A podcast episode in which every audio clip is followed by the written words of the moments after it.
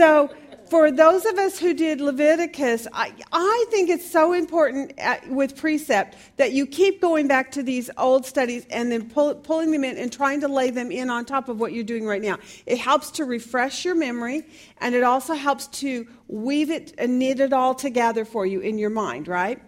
So, this week in some of our homework, particularly when it was talking about the bloody city, some of the inferences that were made in there had made references basically to how they were breaking Levitical law. Ex- exactly. So I, I am after I read this, but I'm having a hard time. Get, I'm exhausted already. I will. I want to read a scripture and I'm going to read. So I'm going to read from you out of Leviticus 26. And the reason I want to do this is because we did study this, and you are going to be so surprised when I read this how much this fits right into Ezekiel. It's like taking our Leviticus study and go, oh, didn't we just do this, right? He's saying verbatim. So when was Leviticus written? When was it Moses. It was it was Israel in in the when they were about to come into the land. God was giving them their Levitical law. The whole the whole thing that we've been talking about here is these three covenants, right? We have the Abrahamic covenant. And what did they promise Abraham? Land, right? Seed, and then a nation, right? And we know the seed is Christ, correct? Then there was the law. And I'm going to put it this way the law of the land. Do you get it? The law of the land. So, um, a couple of things have kind of come up with this. I'm going to, I'll talk about it later. I, I'm going to jump it right in here. The land. So, these are ordinances and um, uh, religious uh, ceremonies and, and statutes, right? All right? So it's basically it's how they live as a people. The next covenant is where you and I are, right? The new covenant. And it and it's in its faith. It's a, it's for salvation, of course. How about this one? Resulted in his salvation, right? And it was faith. So this one is for salvation, and this one is for salvation. It's the spirit on the, in the heart, right? Instead of law, contrasting with the law, laws on stone. Okay, so I'm only putting that up there to kind of put you in perspective to what we're looking at here. Those are super simplified points about those three covenants. But I have found that through my conversations and through emails that are coming to me that people are getting these things mixed up. And what, as we are going through Ezekiel, you have to remember that God is dealing with them for this right here. This is not a covenant of salvation, it's a covenant for permission to live upon the land and be called God's people so that they would be a light to the world and the world would see God through the way that they lived. See, He is righteous, see that He is holy. Yes. It's a national covenant. That is super important. Right. Conditional. Oh, I love having all my all my covenant students here. You guys are great. Okay, so big difference, don't you think, between the Abrahamic and the new? These, these first two on either side of it are salvation. Abraham believed on the coming seed. Now, in the new covenant, we believe that the seed came. And it's believing that God is and that He's a rewarder of those that love Him. That's the simplest form of it. We believe that He sent the seed, that He, that he died, He was buried, and He was resurrected, right? And that through faith on him that we have eternal life. That's it. It's faith. Abraham, that's what Abraham was believing too. He was believing on the other side of the cross, saying, I believe you are sending that seed, right? And also in the promises to him, besides the seed, he also said, By the way, Abraham, to you and your descendants, I'm going to give you that land and nation. So then, when they got ready to go on the land, these laws had to be given to them so that they knew how to live on the land so that they would represent God well. So here we are in Leviticus. Now, let me read this to you. He says to them, back then, at the very beginning of their nation, he said, You shall not make for yourselves idols, nor shall you set up for yourselves an image or a sacred pillar. Nor shall you place a disfigured stone in your land and bow down to it, for I am the Lord your God. You shall keep my Sabbaths and reverence my sanctuary. I am the Lord. If you walk in my statutes and keep my commandments so as to carry them out, then I will give you rains in their season, so that the land will yield its produce, and the trees of the field will bear their fruit he goes on and talking about all these blessings, blessings, blessings. 14, but if you do not obey me and do not carry out all these commandments, if indeed you reject my statutes, if your soul abhors my ordinances so as not to carry out all my commandments, and so break my covenant, right? I in turn will do this to you. I will appoint over you a sudden terror, consumption, and fever that shall waste away the eyes and cause the soul to pine away also. You shall sorrow, oh, oh you shall uh, sow your seed uselessly, and your enemies shall eat it up. And I will set my face against you, so that you shall be stu- struck down before your enemies, and those who hate you shall rule over you, and you shall flee when no one is pursuing you. If also these things you do not obey me, then I will punish you seven times more than your sins. I will also break down your pride of power.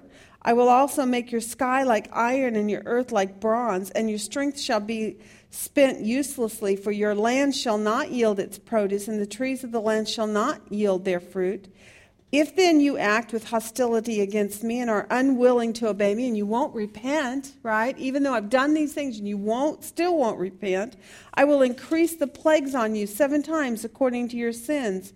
I will let loose among you the beasts of the field, which shall bereave you of your children and destroy your cattle and reduce your number so that your roads lie desert oh, sorry, deserted. And if by these things you are not turning to me, but act with hostility against me, then I will act with hostility against you, and I, even I, will strike you seven times for your sin. So he goes on and continues to talk about that. He says in 34, then the lamb will, he's talking about, then, however, if you don't do these things, then I am going to bring these enemies against you. And he said in 34, then, then the lamb will enjoy its Sabbath. I, I love that I got this great article about how Israel is now observing their, their, their Sabbaths today in Israel. And I want to, I'm going to read uh, part of this to you here. Then the land will enjoy its Sabbaths all the days of the desolation while you are in your enemy's land. Then the land will rest and enjoy its Sabbaths all its days of its desolation it will observe the rest which it did not observe on your Sabbaths while, we, while you were living on it. Remember how we said, How long are they going to be in captivity? When they 70 years. Why 70 years?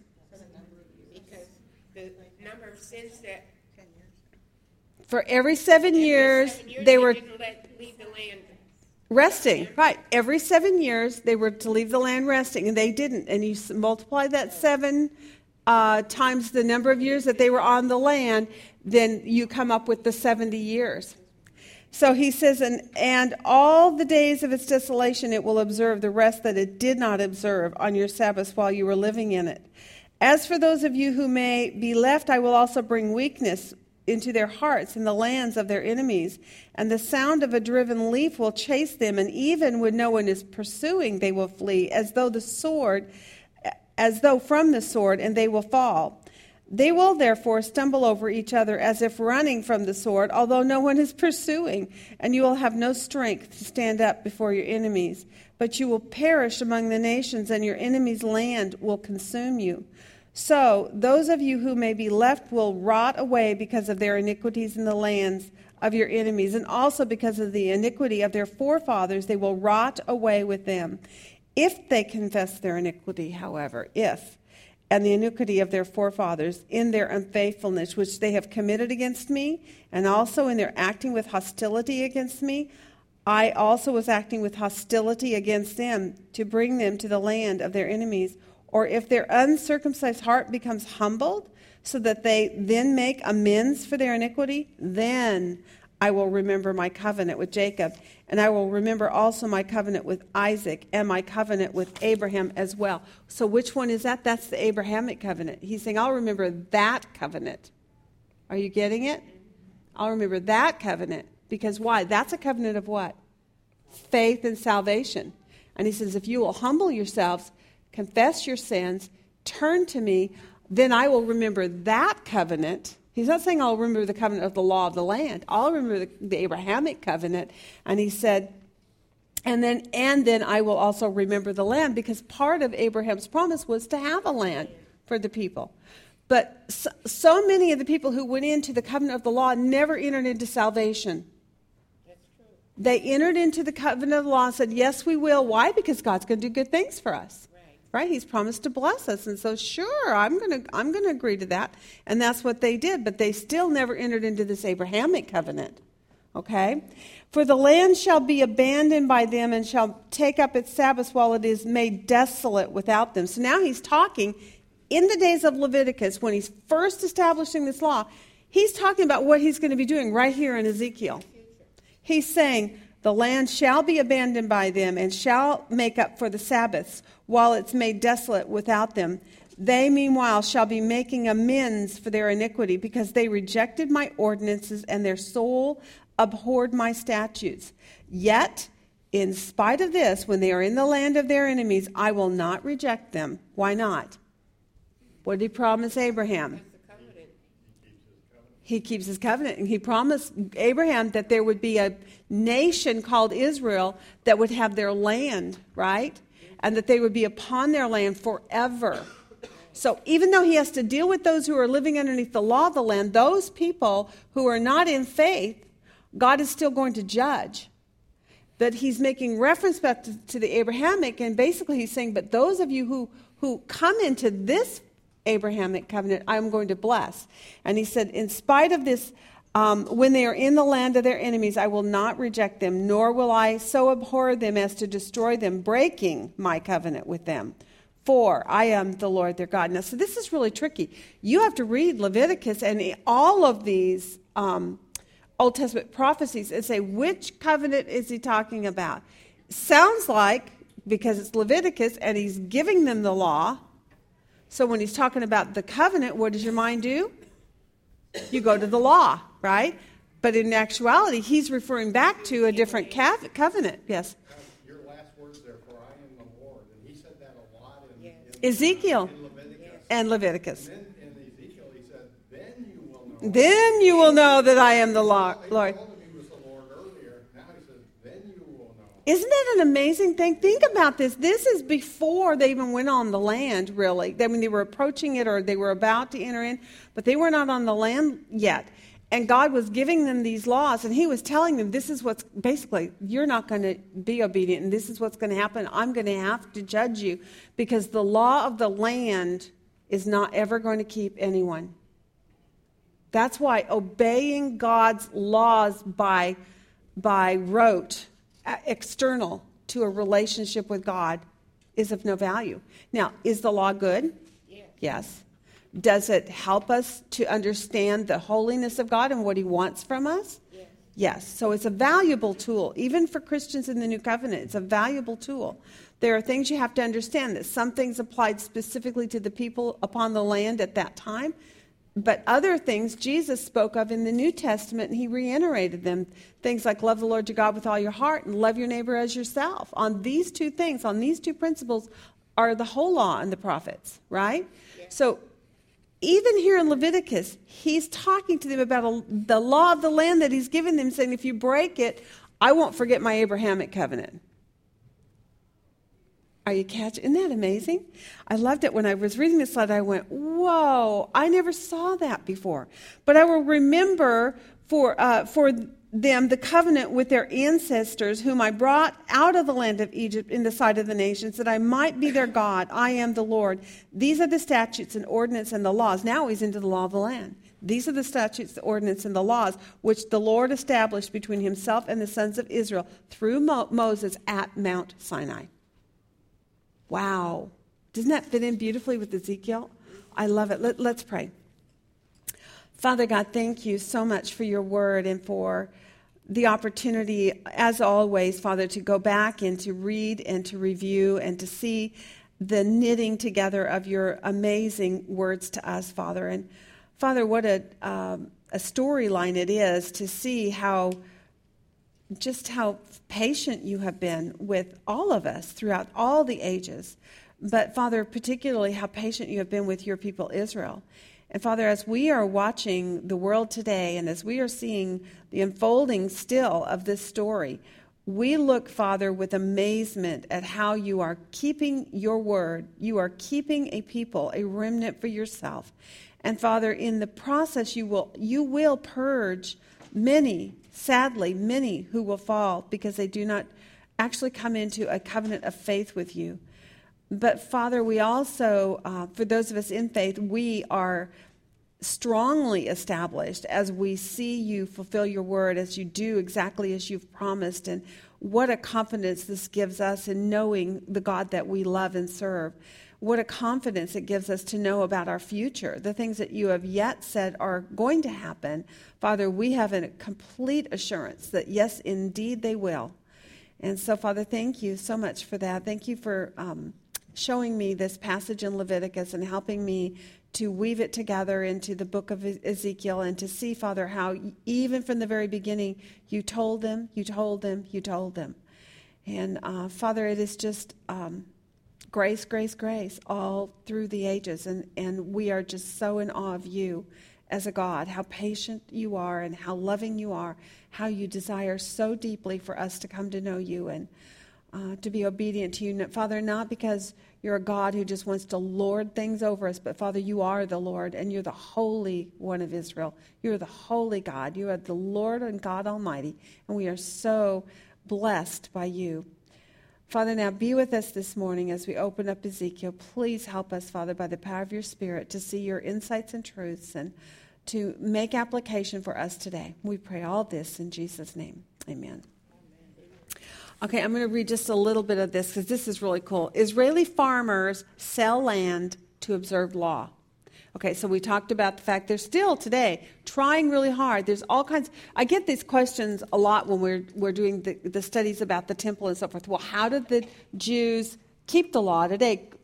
Celeste and I bashed this one through a hundred times in our conversations. Just um, what is it that Israel's doing? Well, they've they they have manipulated their understandings of the law rather than making you know, direct application of the law in order to justify that they are still doing what God wants them to do and that they can still be that, that Jewish nation that God wants them to be. So here he's saying, you know how there's to be a sabbatical rest of the land every seven years, right? Do you think that that law has changed yet for those who are not under this but are here? And they're his nation living on the land, and this is the law that they are under they're under it whether they want to be or not, simply by virtue of them being there and claiming for God's blessing, right? They go into Israel to live there to be his people.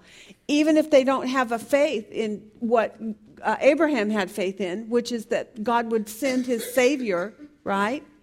And if they haven't entered into the new covenant where we are now, believing that that seed was Christ who came, but they're living on the land, then they automatically, by default, come underneath this covenant right here, whether they want to or not. Okay?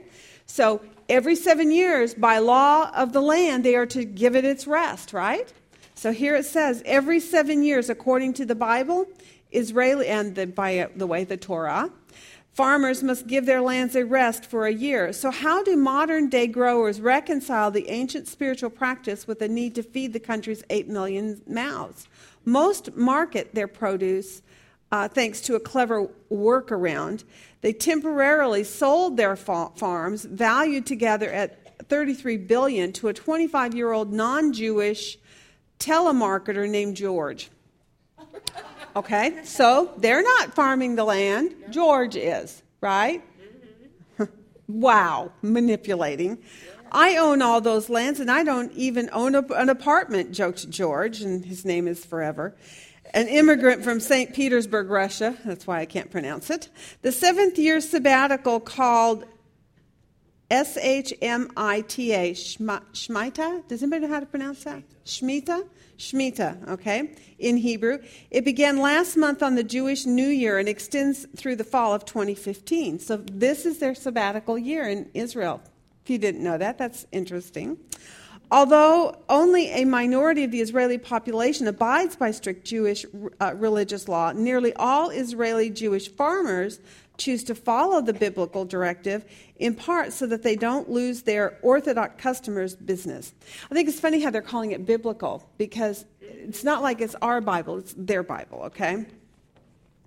Rabbi um, Ariel, who helped write the government's detailed how to pamphlets for farmers and gardeners, said that the practice serves as a spiritual reminder we are not owners of the land. There is a master of the universe. Now, is he correct on that?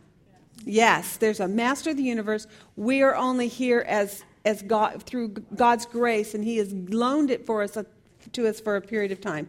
Out of some 6,700 Jewish farmers in Israel, only about 50 ignored the religious rules, while, or, uh, uh, while only about, why did they break that word up? Only while only about 450 abandoned their farms together this year.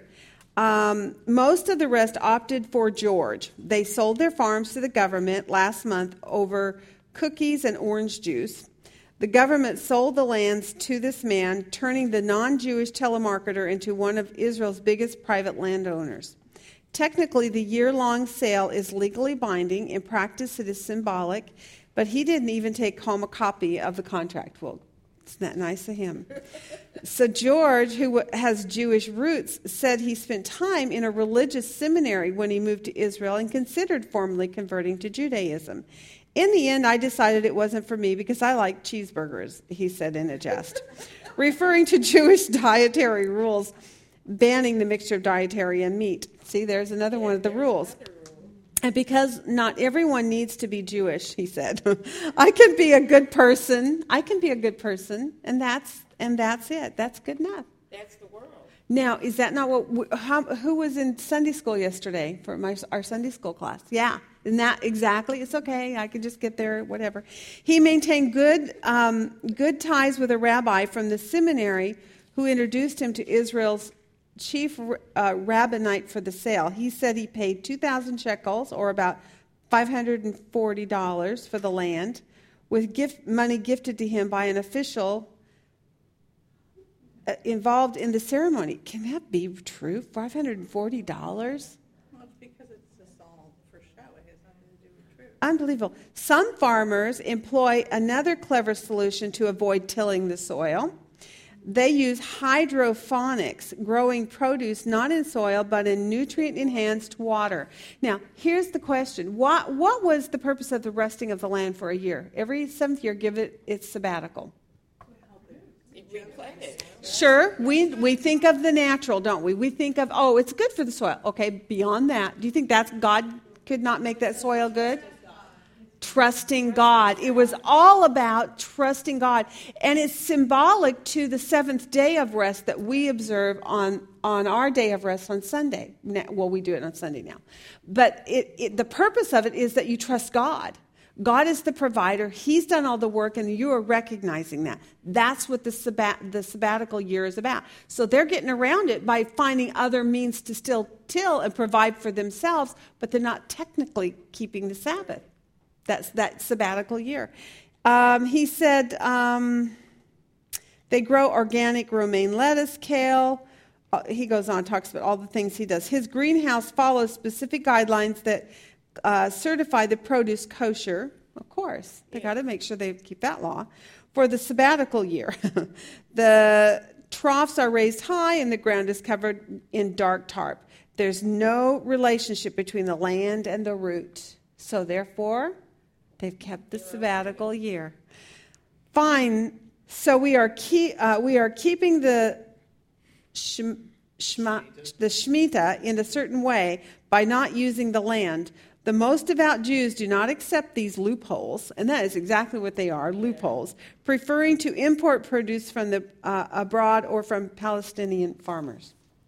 Interesting. So there's a little insight into where Israel is today regarding keeping the laws of the land.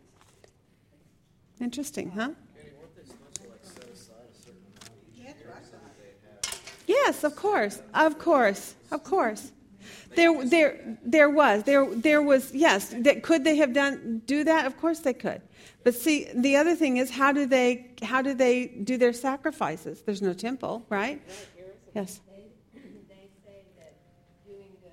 Yes. That's exactly right. You remember that. You, that's good.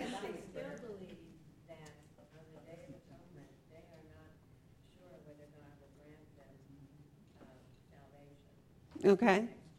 Right. Right. Right. Yeah, yeah. But honestly, this law was never for salvation anyway. It's this one, right? Yes, Lisa. Just this week, it was this weekend, the USA Today published an article that uh, suggests that there are people who are trying to get sacrificed at the Temple Mount.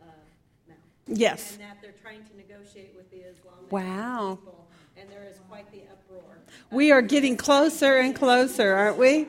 We are getting closer and closer. I am so happy to hear that you all believe God. You know what's coming down the road. We know what the end times are. Unlike Ezekiel's uh, message to those Jews who ended up going into the Babylonian exile, they heard the word of the Lord and they rejected it, right? And instead of building up walls and filling the breaches, right, they thought, we're safe in the pot.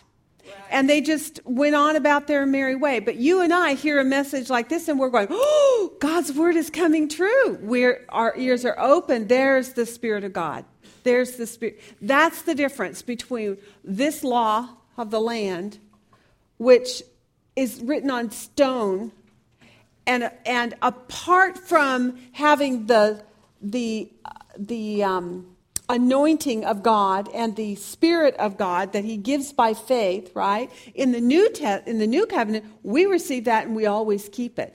In the Old Testament, we see the coming and the going of the Spirit. It falls upon peoples momentarily. However, the, the sealing of salvation was still there for them. They had the same seal of salvation in the day of their, of their believing that we have here. The seal is is, I believe, the technicality of the sealing of salvation was still there. Abraham could not have ever lost his salvation after that point here, where he believed God and it was credited to him as righteousness. So in the Old Testament, they're credited as righteous. In the New Testament, we are sealed with the Holy Spirit. Same thing, based in, in, in its result. Same thing, security.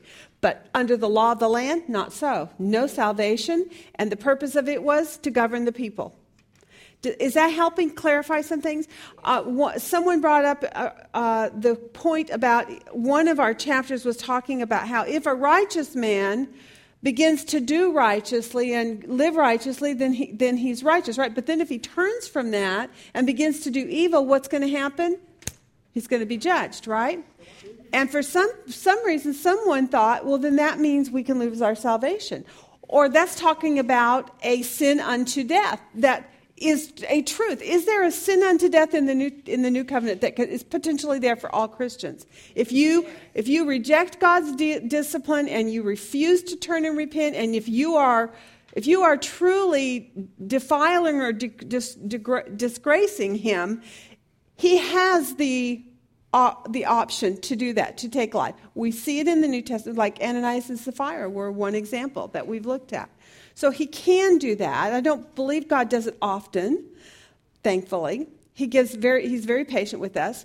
And the, the point to this is the habitualness of sin, right? And so if you won't be disciplined by God, then he'll deal with it. But what has that got to do with this? Are you going to, because you're not losing because you're not keeping it and you've, you've been going along good and you turn around now you go the other way and god says i'm going to destroy you off the land at that point right and have you noticed how often he says off the land i'm going to not just destroy you destroy you off the land right Do you lose salvation underneath this one? If you don't have it, the answer is no. It has nothing to do with it. So when you read a passage in Ezekiel that says, if he does this and then he turns around and he goes the other way, then he's going to die and he'll die in his sin. Don't relate that to the covenants of salvation. This is just talking about the law of the land. Are there people that were on the land who had this faith? Yes. yes. Would they lose their salvation? No. But they could they could get judged along with the rest of their cohorts and die, but they have, still have eternal salvation. So am I clarifying anything for anybody? W- was this a confusion for anyone in this group? Apparently, it was a confusion for some. And I think a lot of it has to do with whether or not you believe in eternal security or not. Well, I know. All I say is come take a covenant class and you will find out you cannot lose your salvation. If, in fact, you are sealed by God, He does not make mistakes and He does not unseal you. The Spirit is given and, one, and it's once for all, right? So when we're talking about things in Ezekiel about where we see people who are doing good for a while and then turn and start to do bad and they get judged and killed, it's not talking about salvation issues. It's talking about these were people who were living on the land and they were supposed to be representing God in a certain manner. Just like us. Huh? Oh, just like us as the church, which means, yeah, in the new covenant, there is potential that God could discipline. But that's what it says in 1 Corinthians. Some are weak, some are sick, and some have fallen asleep. In 1 Corinthians 11, when you come to the Lord's table, examine your heart to make sure that you are not, that you are not uh, violating God's covenant in such a way that you disgrace Him right? And that you defraud your brother of what is rightfully his, which is your alliance and allegiance and, and relationship. Mm-hmm. But even, even so, when they choose to go the other way and sin against God, they are showing their disobedience and their lack of faith and belief. Right, right. So, uh, it can be evidence, it can be evidence of the fact that they don't have this Abrahamic covenant, if they do this walking along and then turn in such a way that then God disciplines and then kills them, it could be an indication as to whether they are saved or not, but we don't even know that because sometimes here in the new covenant, are there people who are going along and doing really good, and all of a sudden, boom, God takes them out? And you think, oh, I wonder what happened there. I mean, we don't know because we only God knows the heart.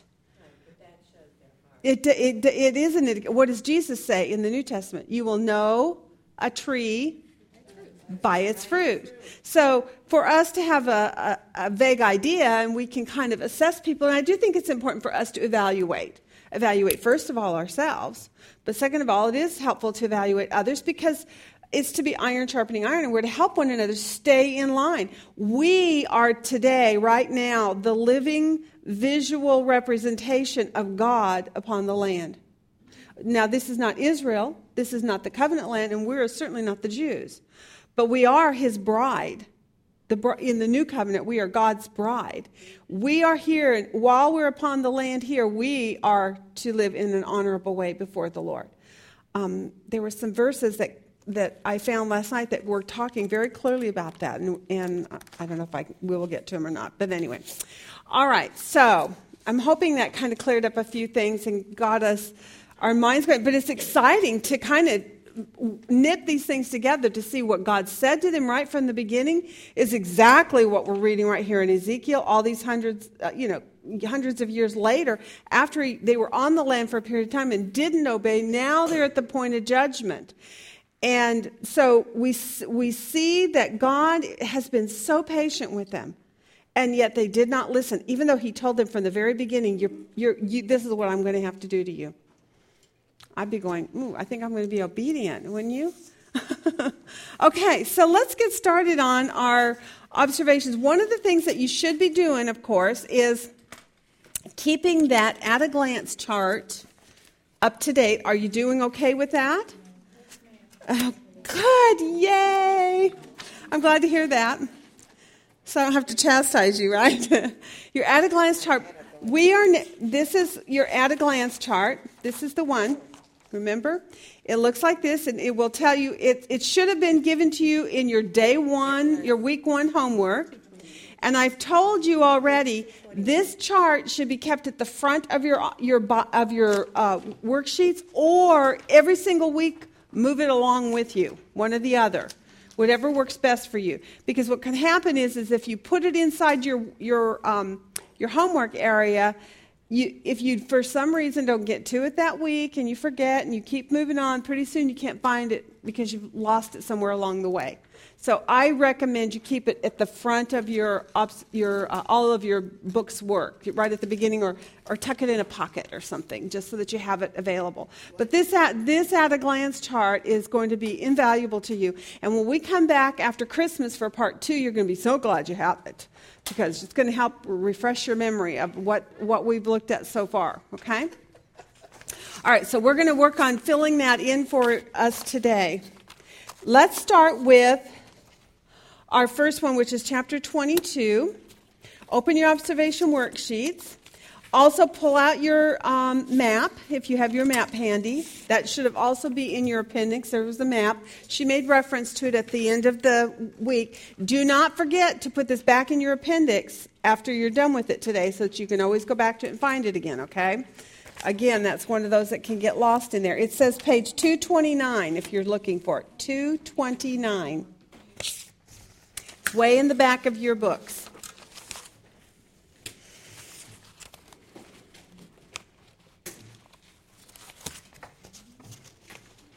Okay, let's start by just going. This is going to be the shortest review I've ever done.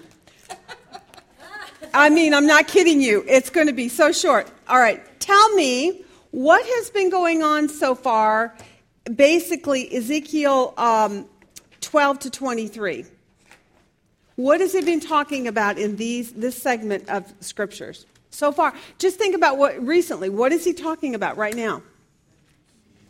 The, the final siege of Jerusalem, right?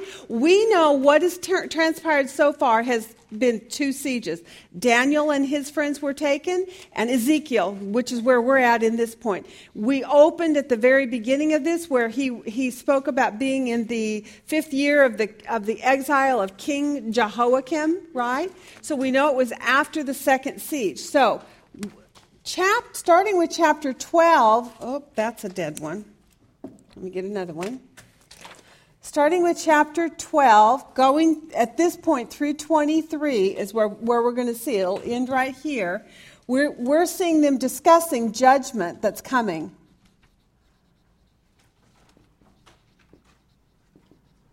So this would be like a segment division you could write, okay?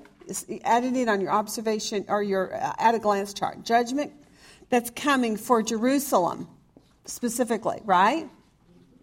Because the others have already taken place, right? So I'm putting this at the end, the final siege, because there were three sieges, and we know that. So this book has been focusing just on telling you what's going to happen in the third and final siege.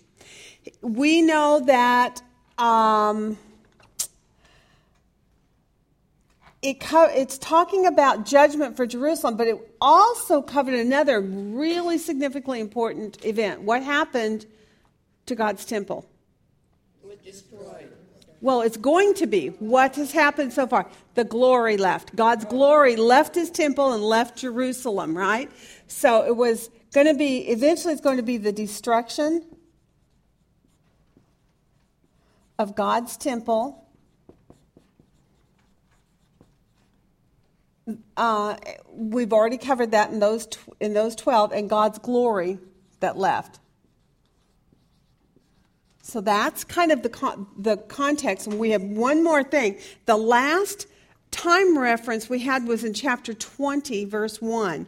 Where are we right now in what we're approaching today? Chap- go to chapter 20, verse 1, and tell me where we are right now.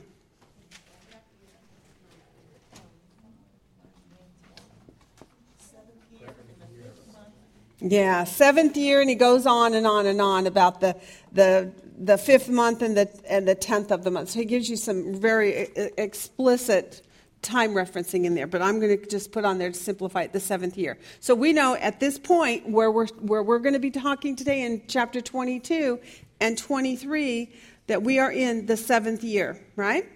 All right, now let's talk about key words. To set up chapter 22, see, I told you it was going to be a short review.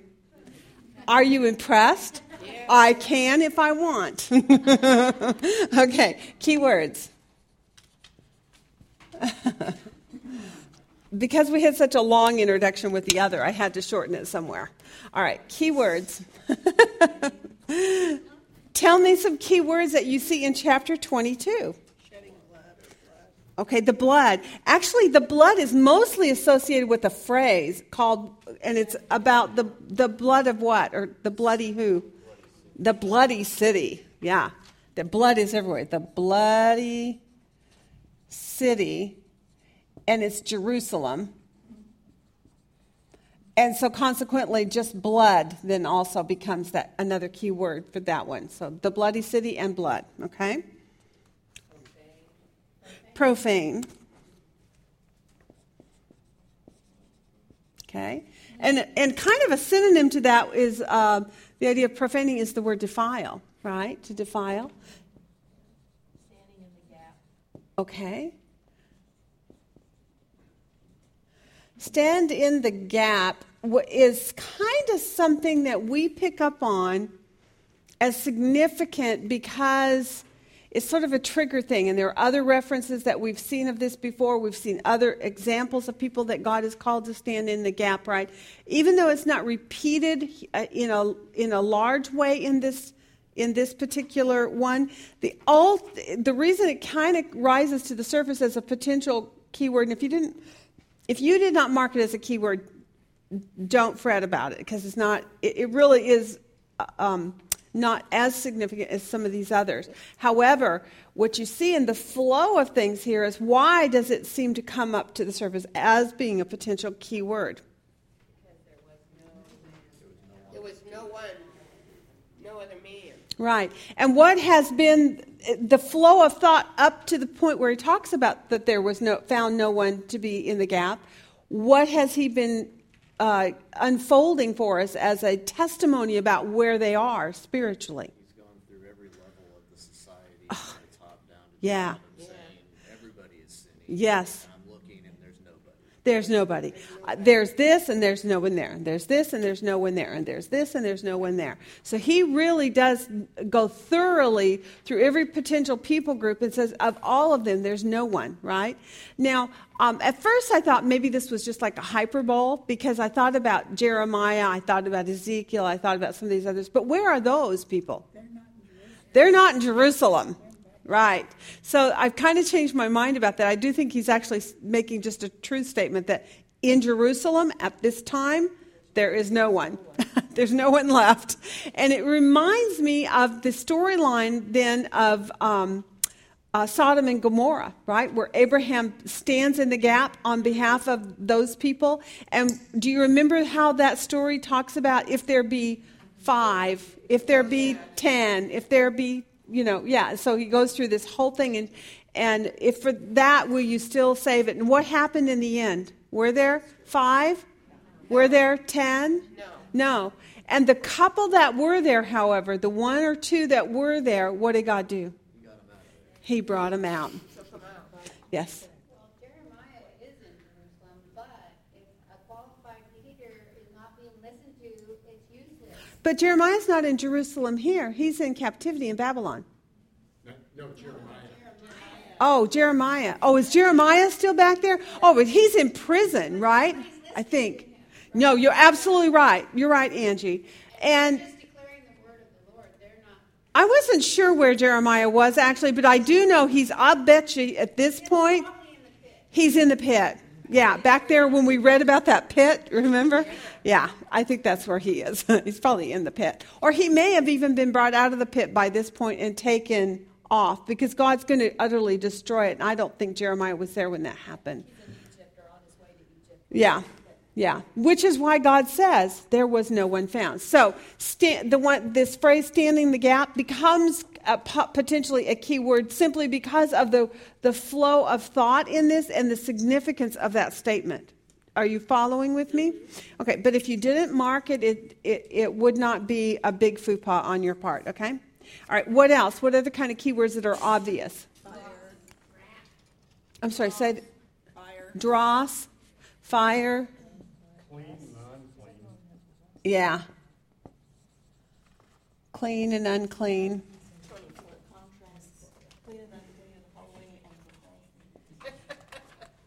Okay, so there's the profane and the ho- and the holy is a contrast, right? Wrath. Oh, I like that one. Yeah. Yeah, and, and in significant points. You know, it's like they're the they're the power punch, and therefore, right? Okay.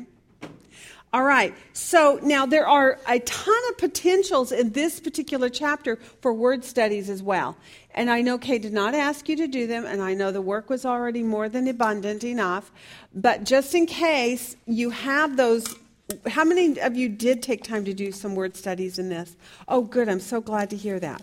Um, I'll pull out mine, and we'll we'll just do a little sharing as it's appropriate, okay? Just have your word studies available. I have, golly, 1, 2, 3, 4, 5, 6, 7, 8, 9, 10, 11, 12, 13, 14, 15. I did 16. I did a bunch of word studies. So um, probably if you name it, I've done it. If not, then I'm totally trusting that you've got it, okay? Got me covered that's the fun thing about the iron sharpening iron, you know. If if one person doesn't, someone else does, and you share it together, and then we all learn, right? You're not a, you're not sharp. I'm stabbing my so, my double-edged sword. okay, so let's go through what I think I want to do today in uh, in order to try to hit on just about as, as much of this as we possibly can. Is I think we're going to follow our our um, paragraph titles. We're going to go through and just try to title things as we go. We'll, by doing that, we can discuss the progressive flow of thought in each of these. So let's start here. Um, we're going to come up with a theme for, for this book at the end, but let's start by looking at verses 1 to 5. What do you see going on here in 22, 1 to 5? Yes, the fact there's a there's a emphatic statement then that this ju- that this city is going to be judged, and I think it's very interesting how he speaks uh, to Ezekiel, calling him again son of man, and he and he poses it in the in the phrase of a question, doesn't he? Mm-hmm. Why do you think he does that? I, I mean, I, this is not in our homework anywhere, but uh, it just kind of struck me the last few times I've been looking at this. Why would God say, Son of man, will you judge the bloody city? He says it twice, Yes. emphatic. Yeah. So what do you think? What do you, what, I mean, I really want to jump right into this, you guys. What is this saying for us?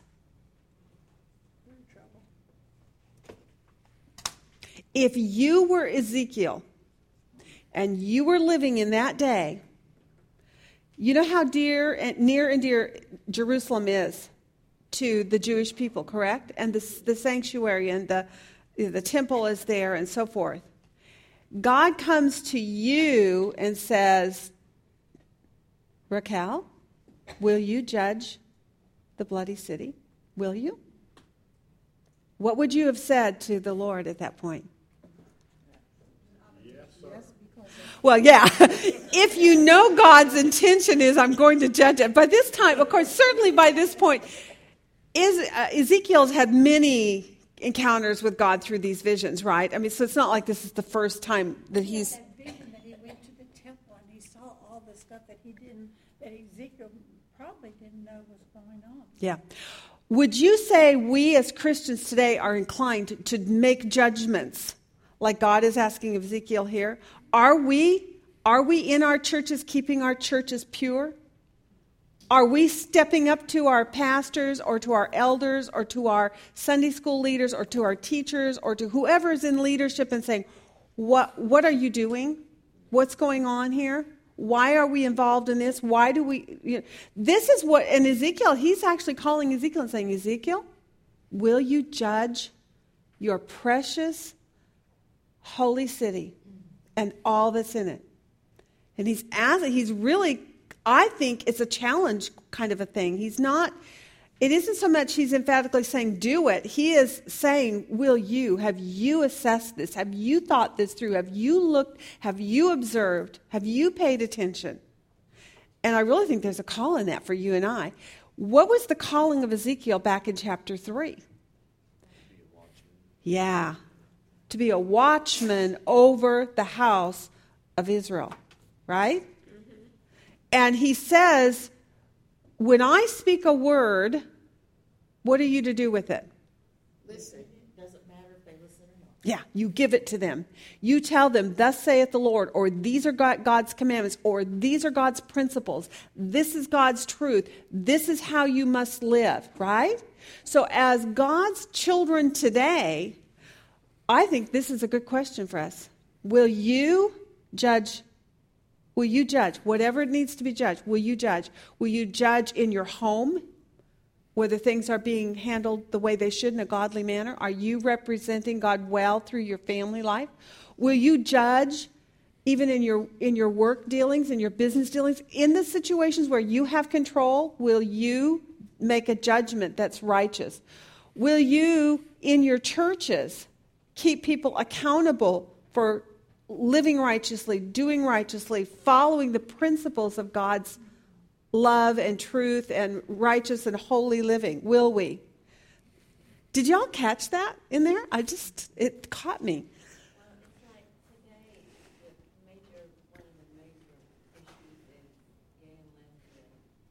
Huge, especially with what's going on in Houston right now.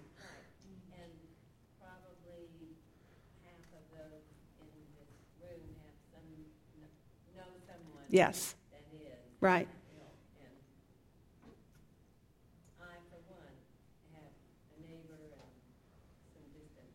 members.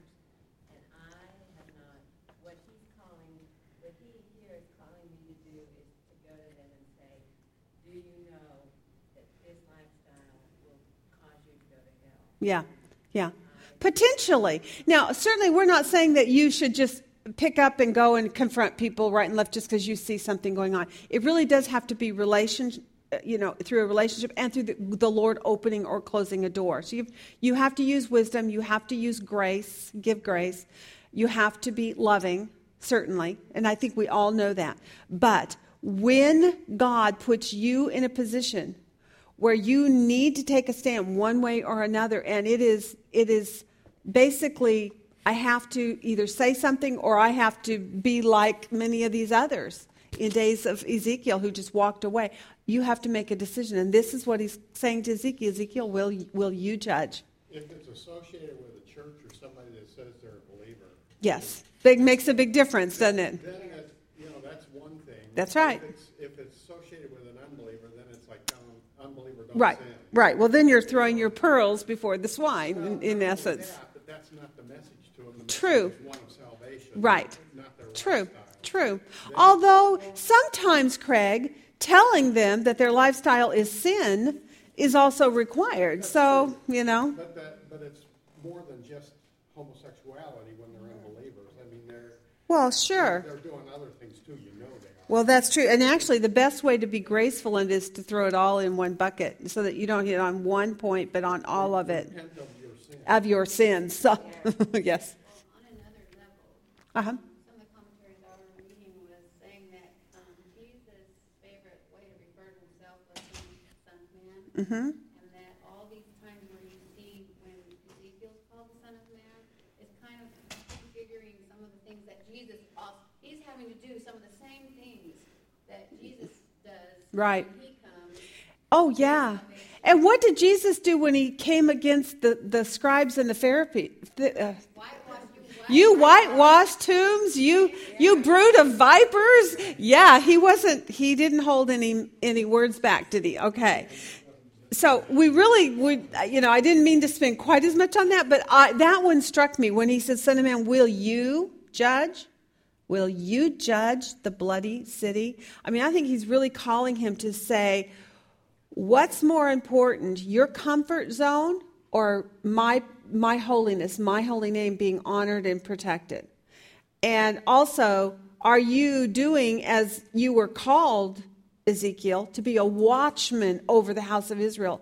And being a watchman doesn't mean just being their friend. It means sometimes calling them on the carpet when they're when they're in sin and letting them know they need to turn, they need to change, they need to repent. Because after all, if they don't, what? There's going to be judgment right? And that is exactly where we're at here. So in, in 1 to 5, then what, what we see is he says, he, call, he calls them the bloody city of idolatry, right?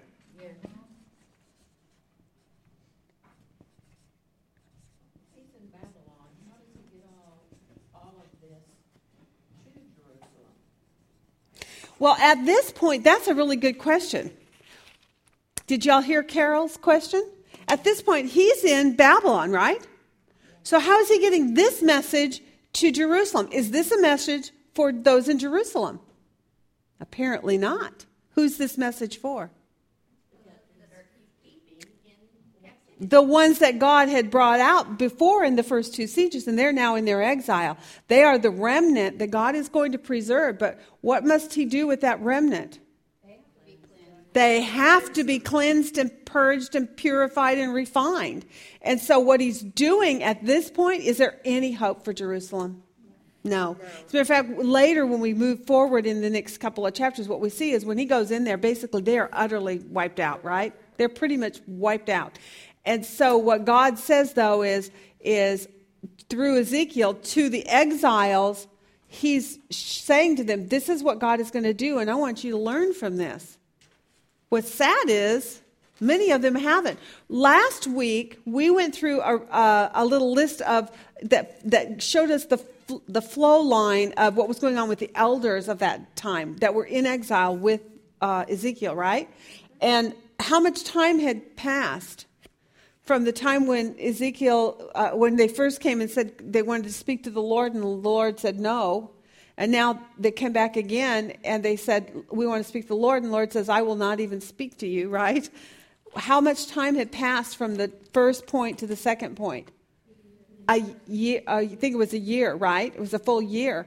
And I, and I said, that's just like Nebuchadnezzar. It was a full year. God gave Daniel the vision, told him what was going to happen. A year later, he's walking on his palace roof, and God judges him because he's not repented yet. That's what the elders were doing. So the answer is this message really isn't to those in Jerusalem. Those in Jerusalem are so far gone because guess what? Those in Jerusalem should have been learning by this point what has happened already to Israel at this point? Two sieges. Right. And the 10 tribes had, had in 722, which is why we're going to get into our next chapter about the two sisters. Look, you've already been demonstrated over and over and over. And now at this point, there have been two sieges taking all the way now, where the only thing left now is Jerusalem itself, the heart of it. And God's glory has already departed. Yes. Still there when the, when they overrun uh, Jerusalem and. Oh, is he? they He's- take- The Babylonians take him out. Him and take him out, They right. Let him go back. Okay, good. Okay. And we have to do Jeremiah one day, so I can fit that one in too, because I don't know enough about Jeremiah yet. Good to sit down and read it sure would be. Actually, during the holidays, I would recommend that. Go through the book of Jeremiah during the holidays while this is fresh and try to plug some, some points in. I know, like your holiday. I'm sorry. It's all right. Like you're going to do that. I'm speaking to the wrong group here. Okay. All right. So the bloody city of idolatry is what is how she is described in one uh, in one through five. Now in six to twelve, what is said of, of her? It goes on to further further expound, doesn't it? Okay. Behold, the rulers are also. There's bloodshed and idolatry everywhere. And now he's saying the, the, the rulers of Israel, each according to his power, have been in you for the purpose of shedding blood. So now we've got the rulers. Oops, wrong color. Got Gotta remember to change my marker. Hold on. Fix that. Rulers. Okay. Okay, the rulers. And what are the rulers doing? What are some key words in that s- section there?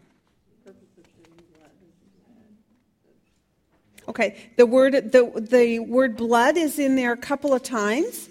Shedding blood. And how are they shedding blood? By what kind of actions? Oppression. S-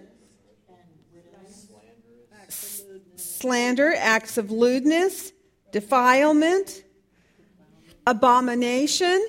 Wow, lots of words in there. So th- there was a potential treasure trove of words to be looking up possibly there. Were there any are there any words in there that some of you found insightful or helped to uh, clarify things when you did your word studies? No? The lewdness, what is what is lewdness? Mhm. kind of implies a, a plan, an evil plan of wickedness, um, but it also can talk about being not chaste, or it can talk about incest, adultery, or idolatry. It's kind of a catch-all word for Wickedness, yeah. For lewdness and wickedness, it kind of does. It is kind of a an umbrella word for all kinds of actions of evilness. And the idea of evil plan, I do really like that. A plan or a device of wickedness, a um, evil plan, mischievous purposes, right? So they thought it out. Yeah, it's like they knew what they were doing. Intentional. That's exactly right. So the rulers are um, are in are committing acts of oppression and lewdness. That's that's scary. And the word oppression. Did did anybody look up the idea of oppression? I want to read this to you because it's very interesting. These are the two primary over uh, umbrella words for this particular uh, paragraph area, but it talks about oppression means cruelty or extortion. It's um, injurious. It's uh, the idea of extorting for gain. So, in other words, it, ha- it also is tied to financially oppressing people, staying, keeping over people financially, or coercion. Also, is another word. So, very interesting. So, they are coercing the people under them, they're extorting them, right? In that way, there's an oppression. And then there's this lewdness of, of heinous activities that these are doing. And these are the rulers. It talks about the interest and profits a lot, like Yes. doing things for their gain, and that sound like financially they're hurting people. It does. Or if not financial, prestigious. And boy, if this doesn't make me think about our politicians today. I'm not trying to slam. No, somebody may have a politician family member, and if you do, I'm so sorry. But, you know, I mean, I'm sorry to say this, but, you know, this is exactly what they're saying. The idea that, that people in rulership position oppress people by getting a thumb on them and coercing them and manipulating them, and all for their own personal gain often, which is not what it's supposed to be about. The rulers of Israel are to be there to look over the house the house of Israel, to watch over them, to make sure that their best interests are being worked and and um, executed. And that's what our government is supposed to be doing for us looking over us, watching out for the laws of our land, making sure that everyone is giving opportunity, not equality, right? Opportunity. And that, that hopefully we b- rely upon the good hearts of individual people to make sure the needs of people are handled.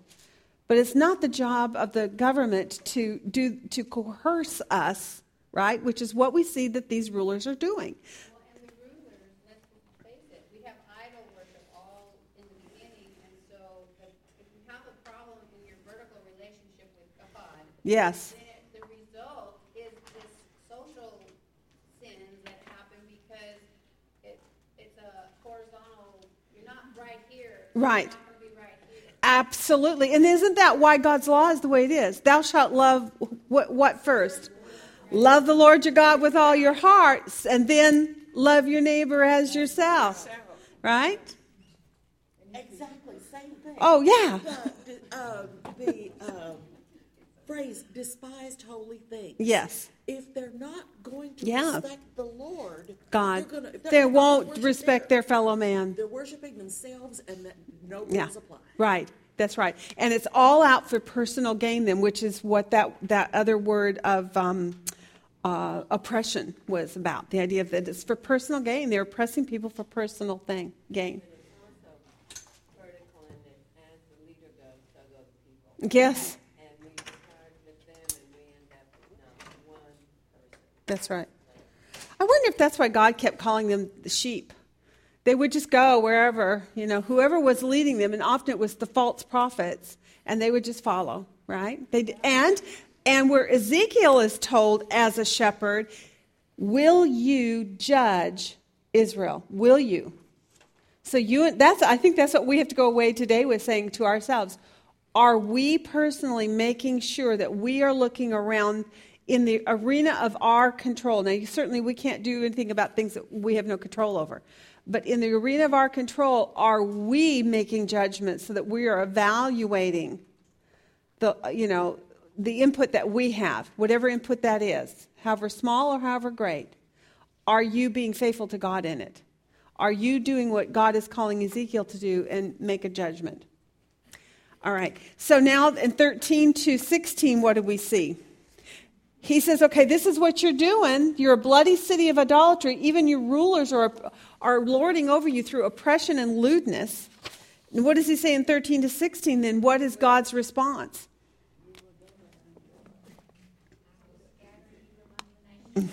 Yeah. And you have forgotten me. Yeah. The, the yes, okay, I like this. You have forgotten me. I love that. You have forgotten me, and therefore I will what? I will judge. I will judge her. Um, there's a question posed in there too, I thought was really good in 14. What does it say there in 14? When I, when I finally am fed up enough with you that I come and I judge, and you and I know there's a day of judgment coming, right? For the end of the age. And in that day, the question is can your heart endure? Can your hands be strong in the days that I will deal with you?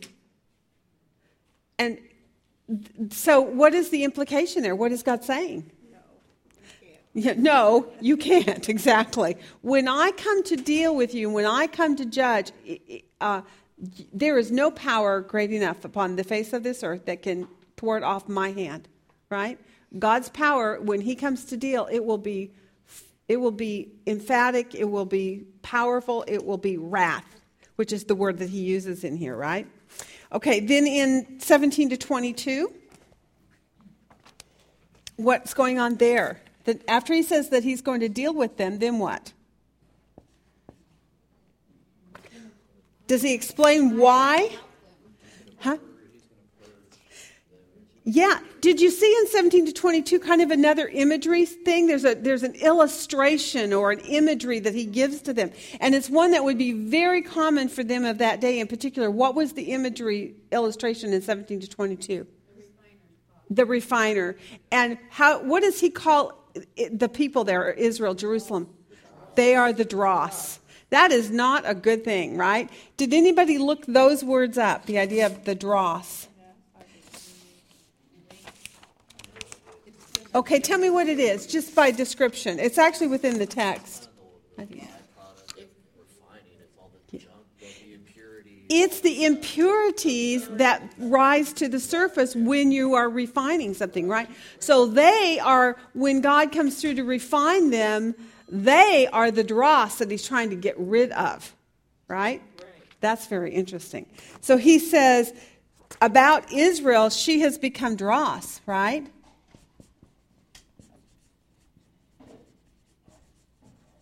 So I'm going to judge her. Why? Because she's become dross. Right? And 23 to 31, I think this part was really. Okay. Sorry. Somebody's going to be out.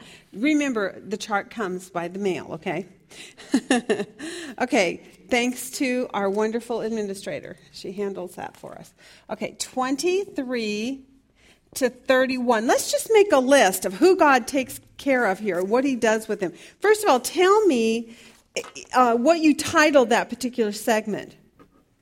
What, what's, the, what's the conclusion of it when he says, um, The prophets, priests, princes, and people of the land will have their ways brought upon their head. Yes, they're going to have this brought upon their head.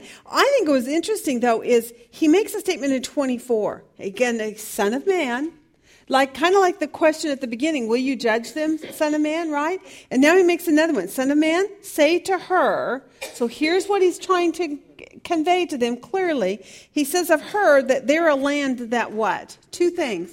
It's not cleansed and not rained on. Now, what if just thinking about Israel as a nation and how she was birthed and what God had intended for her, what is it saying? She's not cleansed. The land is not cleansed. He's not pure. Right. They have not gotten rid of idolatry. They have not gotten rid of the, the, the lifestyle of impurity, those the, the sinfulness of the, the actions of the people, right? They have not purified them, their lives. They have not purified the land, either one, right? This goes back to Leviticus, they would understand when he said not been rained on. Yes, thank you. That's exactly right. So when he said, and they've not been rained on, he's talking about basically no blessing, right? So you've not, you are still impure, both the people and the land.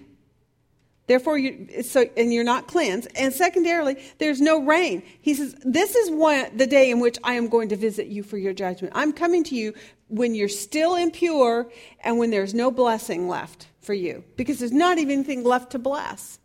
Sometimes with our children, do you, you know, you want to encourage your kids, right? But you got a kid that's wayward or that's disobedient or he's going through a phase or she's going through a phase, and you're just looking for opportunities to bless them or to encourage them or to pat them on the back. And so you're just grasping at something, right? To try to say, good job, you know, here, have a treat, go to the movie on me or something, right?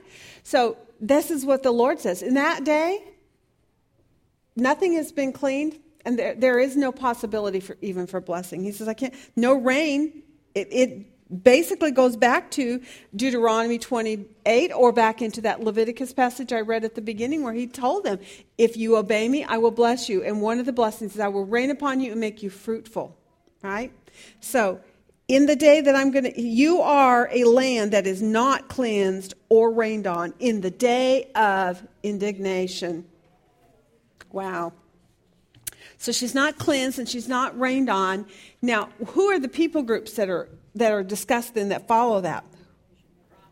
Yeah, the prophets, priests, princes, the people, and then the last one in 30?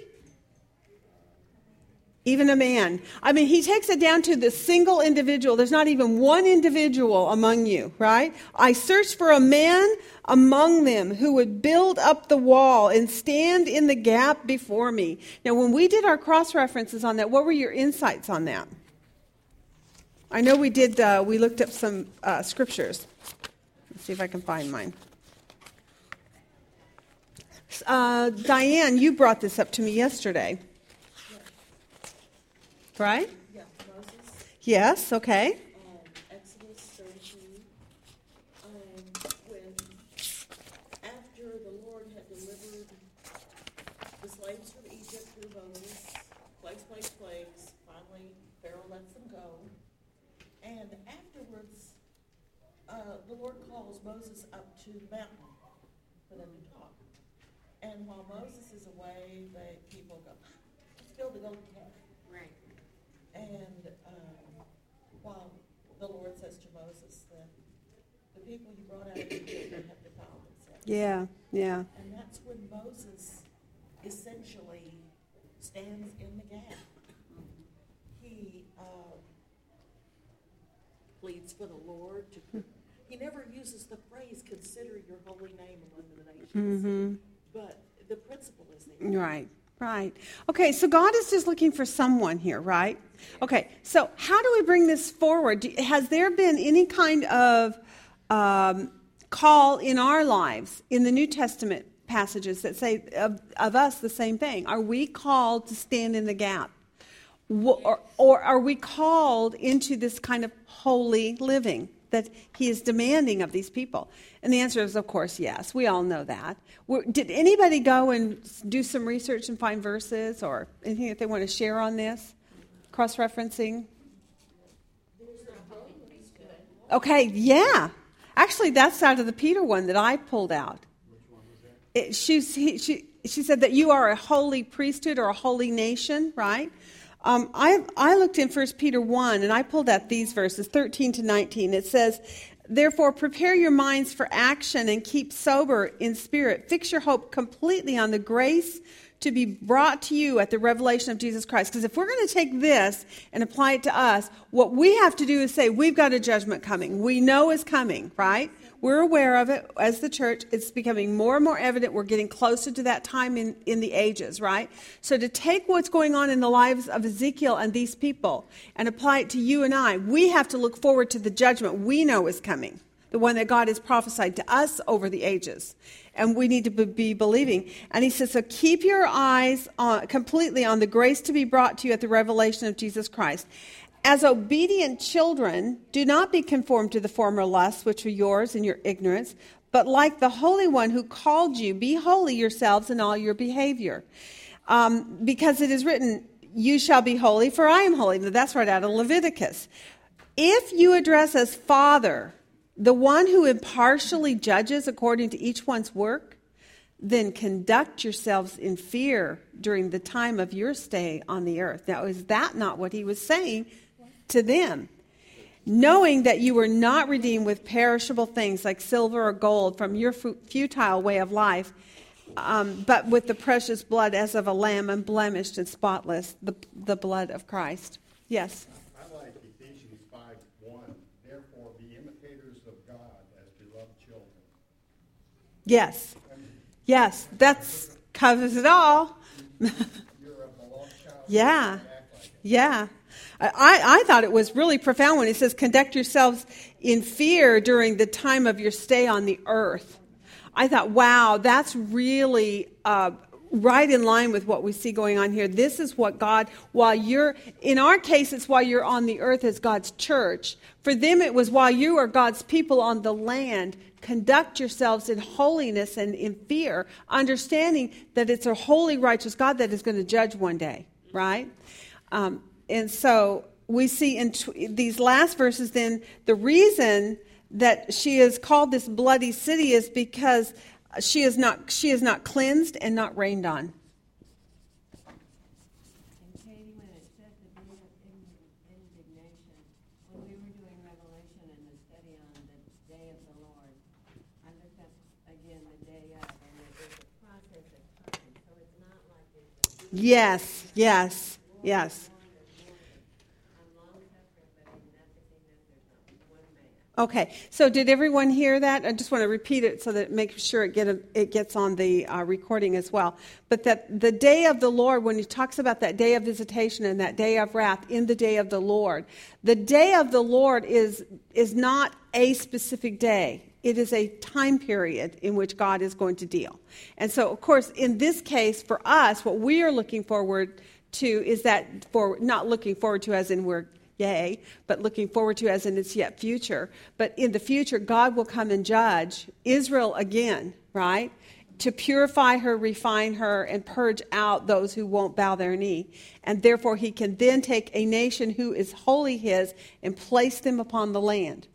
And then fulfill his word to, uh, to Abraham, that covenant that he promised him, that there would be a land, a people upon the land. That fulfills what Romans 11 is speaking of, that that in that day he is going to fulfill it and all Israel shall be saved. But that's going to happen in that day at the end of the age. And that is a time frame at the end of the age, at the day in the day of his visitation. It's not a single day, it's a time frame. Okay, so all right, so the theme then, what did you title your your chapter 22? Did you title it for your your at a glance chart? Murder in bloody Jerusalem. Wow, that's good. Murder and bloody, bloody.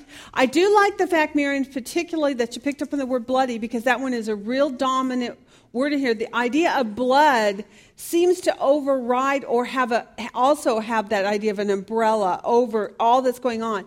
It's it's a phrase that they seem to understand probably more thoroughly than we do. Those of us who did Leviticus we should be going, ah, yeah, I remember this. But if you haven't done Leviticus, you can still see it by the repetitious use of that word blood and bloody throughout the whole thing. The fact that God opens it and calls them the, uh, a bloody city is really significant. Yeah. I title it Judge the Bloody City. Her time will come. Yeah, her time will come. All right. The bloody city. So anything about the bloody city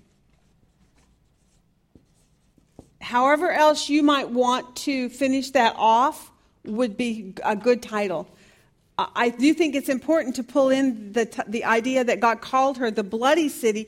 In chapter um, 24, we're going to see it brought back up again, and it'll bring it to its culmination.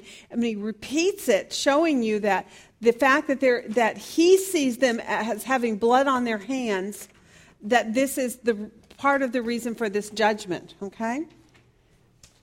All right, so now let's move into 23. this one ought to be fun. It shouldn't take us too long to go through because it was pretty, I think, pretty self explanatory. Um, let me see if I can find my chart. Hold on. Did you guys do a little chart of these two women and lay it out before you? Uh, something that would would distinguish the two. When you hit the verses 36 to 42 and it says, and they, so then I just pulled my chart together in one segment at the bottom to make application to both sides. That's how I did it, but it's up to you. I don't, the reason I show you my chart sometimes is just so that you can say, oh, that would work, you know, or if you have ideas, please share them you know. But I, I broke it down that in the things that were significant or specific to each of the two sisters. And then when it got to the part where it talked about both of them together, speaking of they, they, they, then I pulled it under this segment down here. Okay, so that it applies to both. Okay, so now tell me what we learned there. Who are these two sisters? Nobody can pronounce. yeah, Ohola and Ohola. Oh, good. Yeah. Samaria means her own tabernacle, you know, they made their. That's right, they did. Wow, that's really good. Oh, wow. Angie, you get the star for the day because that's like really. Said. I like that. Wow. Both of those, and both of those actually very well describe them, don't they? Because that is what Samaria did. Does everyone know that? The Samaria set up her own altars up, and that way the people wouldn't have to go back down to Jerusalem, and this was the big sin. And it is why I believe God took them into their captivity first. I think that is the ultimate thing that God did. He wanted to destroy that, that alternate way of approaching God and get it off the land. And he, so he took those 10 up into their um, captivity. And in some ways, we kind of see that because even in how they're described um, in, in our, oops, let me see, what did I? Yeah?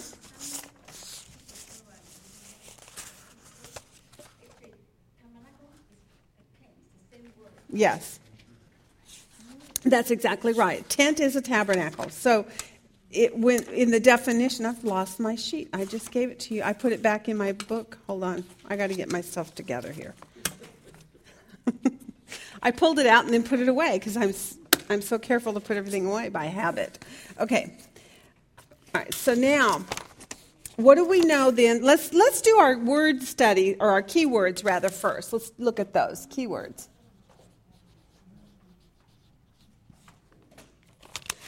Keywords for this particular one have to do with those two sisters, right? So we'll start with them. O H O L A H, Ahola, or Hola, which is Samaria. Right. And you said it means set up her own tent. Cool. I like this. Okay, and the next one is her sister Aholibah. one of the one of the students in the evening group saw me yesterday in Sunday school, and he says, "I've been practicing those names all week long. I still can't pronounce them."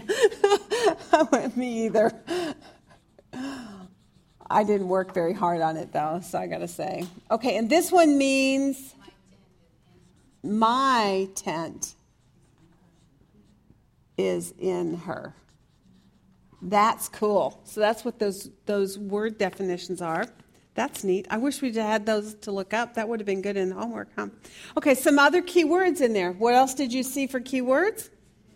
Certainly, there's all those pl- geographical places. I hope you marked those, right? Okay, harlot.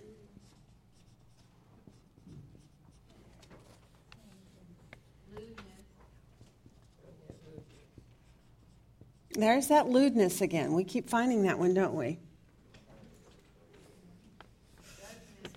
Judgment, thank you. Uh, we only have one person here giving me words.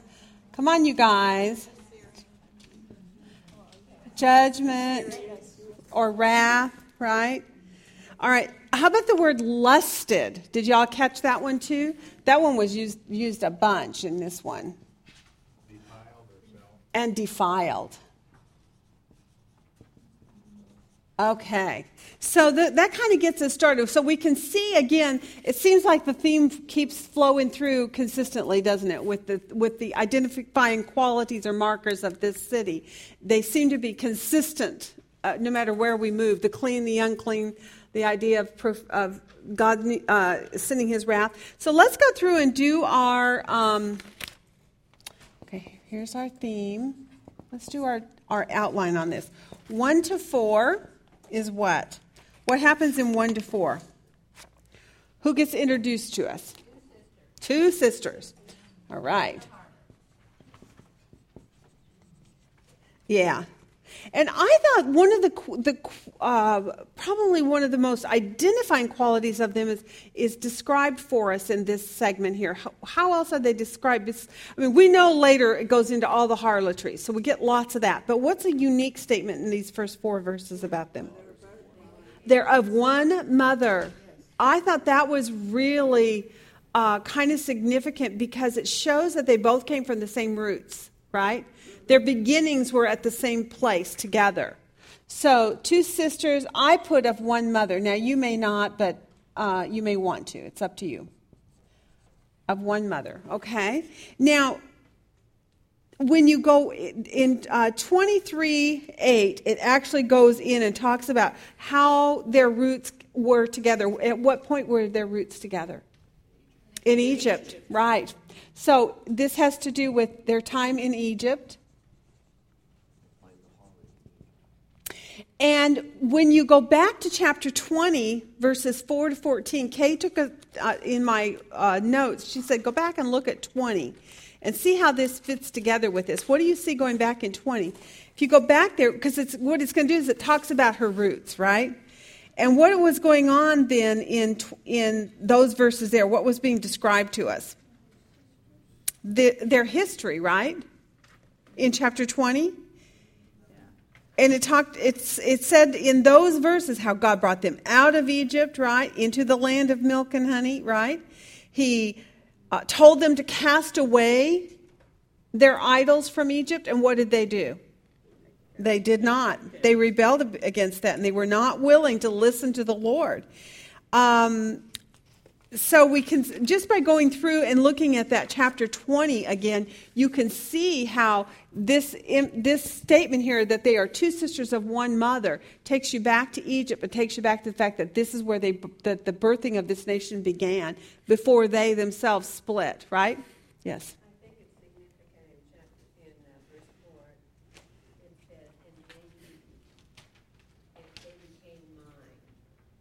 Yes. Be- okay. And that takes us back to when we see the recounting of God uh, making covenant with them, right? And they, they were, they, he made them his. Okay, so let's go back. Let's look at the next segment, though. Let's talk about what we see in verses 5 to 10. Who's the dominant subject in these verses? Samaria. And what do we learn about Samaria? All right. She lusted after Assyria. It's pretty straightforward. What information do you see in there about her? We know that Samaria is the capital city of the northern kingdom, right? Now, she had asked you to pull out your maps and take a look to see where it is. Did you find out that, there, that Samaria is not on your map? Wasn't that lovely? I'm like, Kay, what were you thinking, sweetheart? You forgot to put Samaria on the map for us. but where do we know Samaria is? North of Jerusalem. So that area north of Jerusalem. We also know that the Samaria uh, was the Samarian um, area up there where the ten uh, northern tribes lived, and those are the ten tribes who then were taken into captivity by who? Assyria, whom they did what? Lusted after. Isn't that interesting? The one that they were they, they were basically prostituting themselves to. Now, how do you see this in relationship today? What is this talking about that they lusted after them? Is this purely a sexual statement? Is this really saying about sexual intimacy? No. What is it talking about? Uh, joining together as nations or, or you know, working um, treaties or whatever. Right. It is. It's political alliances. It's it's financial alliances. It's um, oil. it's you know different kinds of products that would be brought, wares that would be brought to and from. It's also political strength through friendship and hoping that one another would keep each other's back covered. Right. Um, I, I, thought about, you know, in today's world, we don't talk about harlotries and lusting after, but we say, don't you know in business well don't they make funny bedfellows? But we make the same kind of inference. It's the idea of this this lusting thing that uh, results in some kind of benefit for both sides. But they do it in a way that is defiled. It is unethical even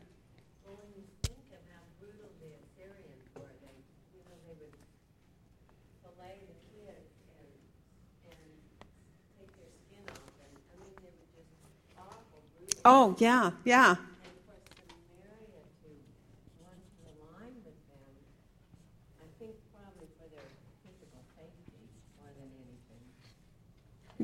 Yes, absolutely. It all, it all has to do with what is what the dealings that they do for the purpose of, of whatever is advantageous for them, whatever helps them out.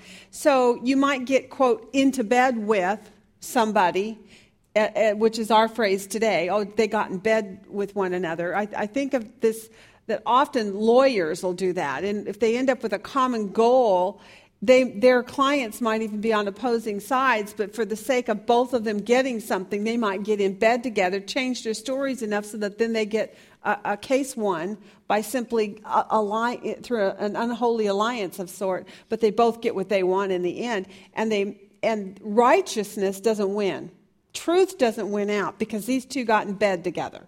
That's what's really talk, being talked about here. They lusted after Assyria. And so, what does it say in verse 9 that God did? Gave her. He gave her over to Assyria. And that, if we want to do a time reference on that, that is 722 BC. Assyria. Uh, also, in, and both are true. But we know that the final the final uh, hammer came down on them in 722 when Assyria then took them into captivity. Before these were the people that they were they were trying to have these political alliances with and trying to make deals with and trying to woo sort of into a relationship. And what had God told Israel when they were birthed as a nation? What were they supposed to do? They were to be the head, not the tail. They were not to have covenants with these other nations. As a matter of fact, to the point that they weren't even supposed to allow their daughters or their sons to marry people from these other nations.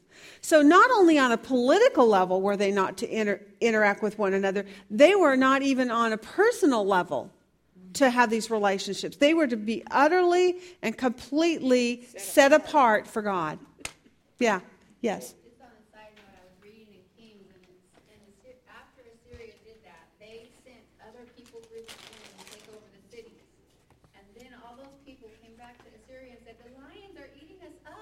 Don't know who the God is here. So Assyria sent one priest back I to tell the remember people this. about Jehovah, but they didn't give up all their other gods, which now, hundreds of years later, when Jesus is on the scene, this is why the Samaritans are totally, the Jews don't like them anymore because Mm-hmm. they're totally synchronistic with, they, they still had Right. God. But I thought that was Right. interesting that we need a, that know the God and the Lions are eating us up. I, I just am so blown away but the more and more i look at this and yet how does this do we not do the same thing? Are we not really just as guilty? Look at where america has gone where she came from as a nation and where we have gone. In the pit. we have gone morally down, down, down. We have walked away from God. The Ten Commandments do not any longer hang on our walls. The prayer has been removed from, from the school. The one, uh, the worship of the one true God has now become put on equal plane with everything else. And actually, the reality is it's even dropped below because the others are all protected, but Christianity and anyone Christian gets stomped on. And it's because our na- because we as Christians have not held our our um, our well, we haven't held to our standards. We've been complacent and and too politically correct. We're allowing too much. Instead of, like Ezekiel, Ezekiel, will you judge them? Instead of standing there and saying, this is right and this is wrong, we've allowed so much to come in that now we're polluted. And it happens, just a little compromise. Little by little. one great big thing. That's right. And then the lies of the world come in and they deceive the people to believe that we, the righteous ones, are the wrong ones. So it's a world turned upside down. Uh, uh, several years ago, I did a program. I, I think I was talking with Lois. I can't remember. Just recently, it came to my mind that I did a program for our, our women, our Protestant women of the chapel. It was our program, and I was the programs director. And we did the thing. It was called Upside Down. Uh, uh, embracing the cross in an updi- upside down world. And so we did everything upside down and backwards. Everybody came dressed with their clothing turned inside out and backwards, and all the, all the decorations were turned upside down, and it was really fun. Um, but it was true. And then the speaker talked about the fact, you know, this is what the world says, but this is what God says. You know, and we have come to a place now where we we are starting to believe the world is right about things. That we should be more PC. We should be more complacent or more c- uh, uh, allowing or more generous with, you know, allowing them to do the things that they want to do. And well, it's their life and it's their way and they can do what they want and it's their body and it's their this or whatever. And we're not standing there and saying, "No, this is this is unrighteous, this is unholy, this is wrong." We need to stand in the gap. We do need we need to stand in the gap, Marion. Yes, we do need to. St- we need to stand in the gap. He called Ezekiel to do this. This is what we need to do. I'm just saying, that some are. Yes, well, certainly. We. You know what? When the church gets raptured out of here, we're they're going to be in trouble. I mean, but the, the ones that are are the ones being criticized. Of course, of course. Yes. According to commentary I read, Uh huh. it said Ezekiel's discussion of the further other glory, use the other glory. Okay. So these two sisters is an example. The first one is just a savior, but second one is double. Yes. That's- Uh, yes. Yes. That is example for us to look. Yes. It says that the privilege she has from her sister, she should know that, you know, what happened, judgment that like that, okay? So, but she didn't. Yes. That's But We're doing the same thing. We've, yeah, what happened is the people before us sinned and sinned and sinned, and we became conformed more to them than they did to us. And so now we're more accepting of that. So now what used to be an absolute wrong place to be, we consider us as being right when in reality we're still not right. We still need to move further to the right to get back in line with God. especially, we are Christian, we know Jesus. Yes. For, for what we, since that, we are very dangerous. Yes, we're in more danger. Yes. Yes. Yes. Yes, you're absolutely right. We are actually in more danger today we have more gospel, we have more truth, we have more available to us. No one in this room has not pretty much grown up with either a Bible in and around them in some capacity or another, and the Word of God on the airs and on the TV all around them. To whom much is given, much is required. It's okay. Let's move on. We got a lot to get through here. Okay, so we know that for, the first one was Samaria. That's 5 to 10. Some of these are pretty obvious. 11 to 21 is Jerusalem.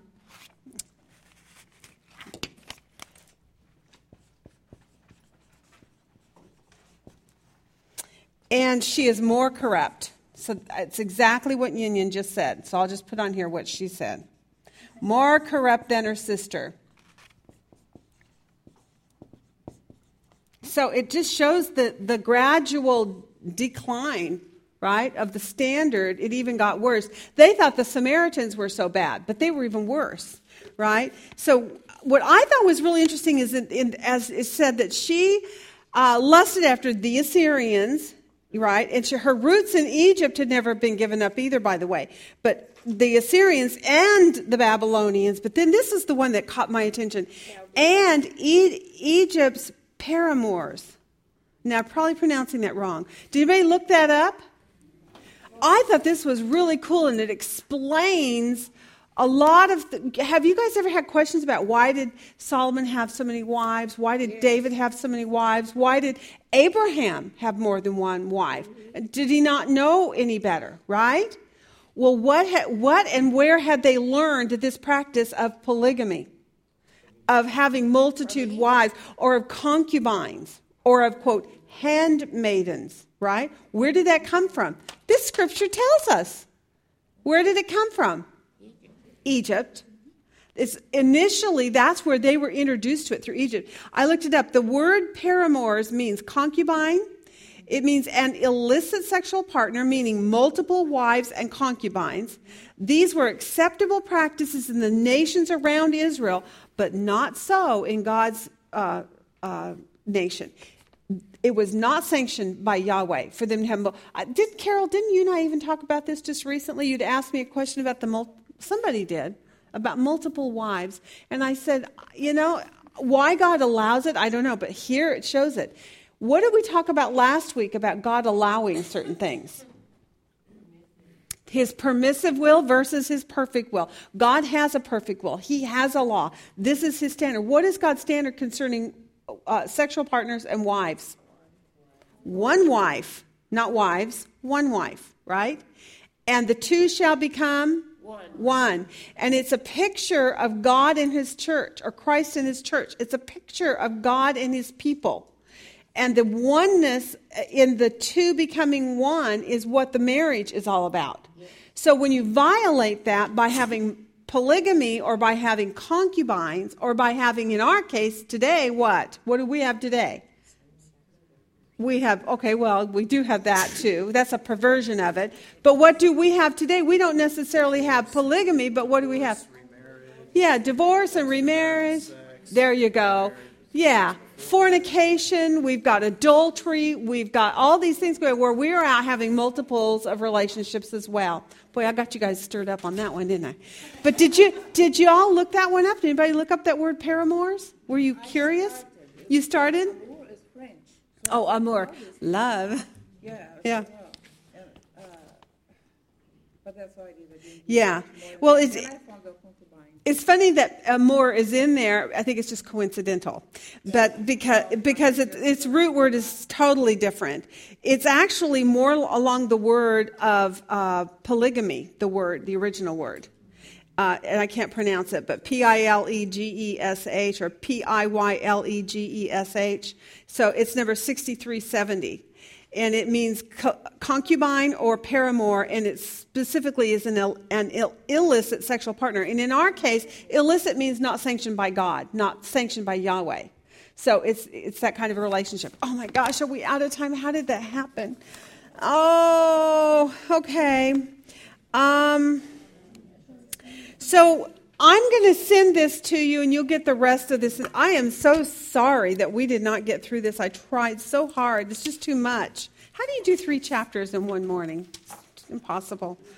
I wanted to, I, the one thing I did want to see in 24 is to see the progression of how these, uh, the example of uh, that Ezekiel was told to not weep when his wife was killed. Did that blow you away?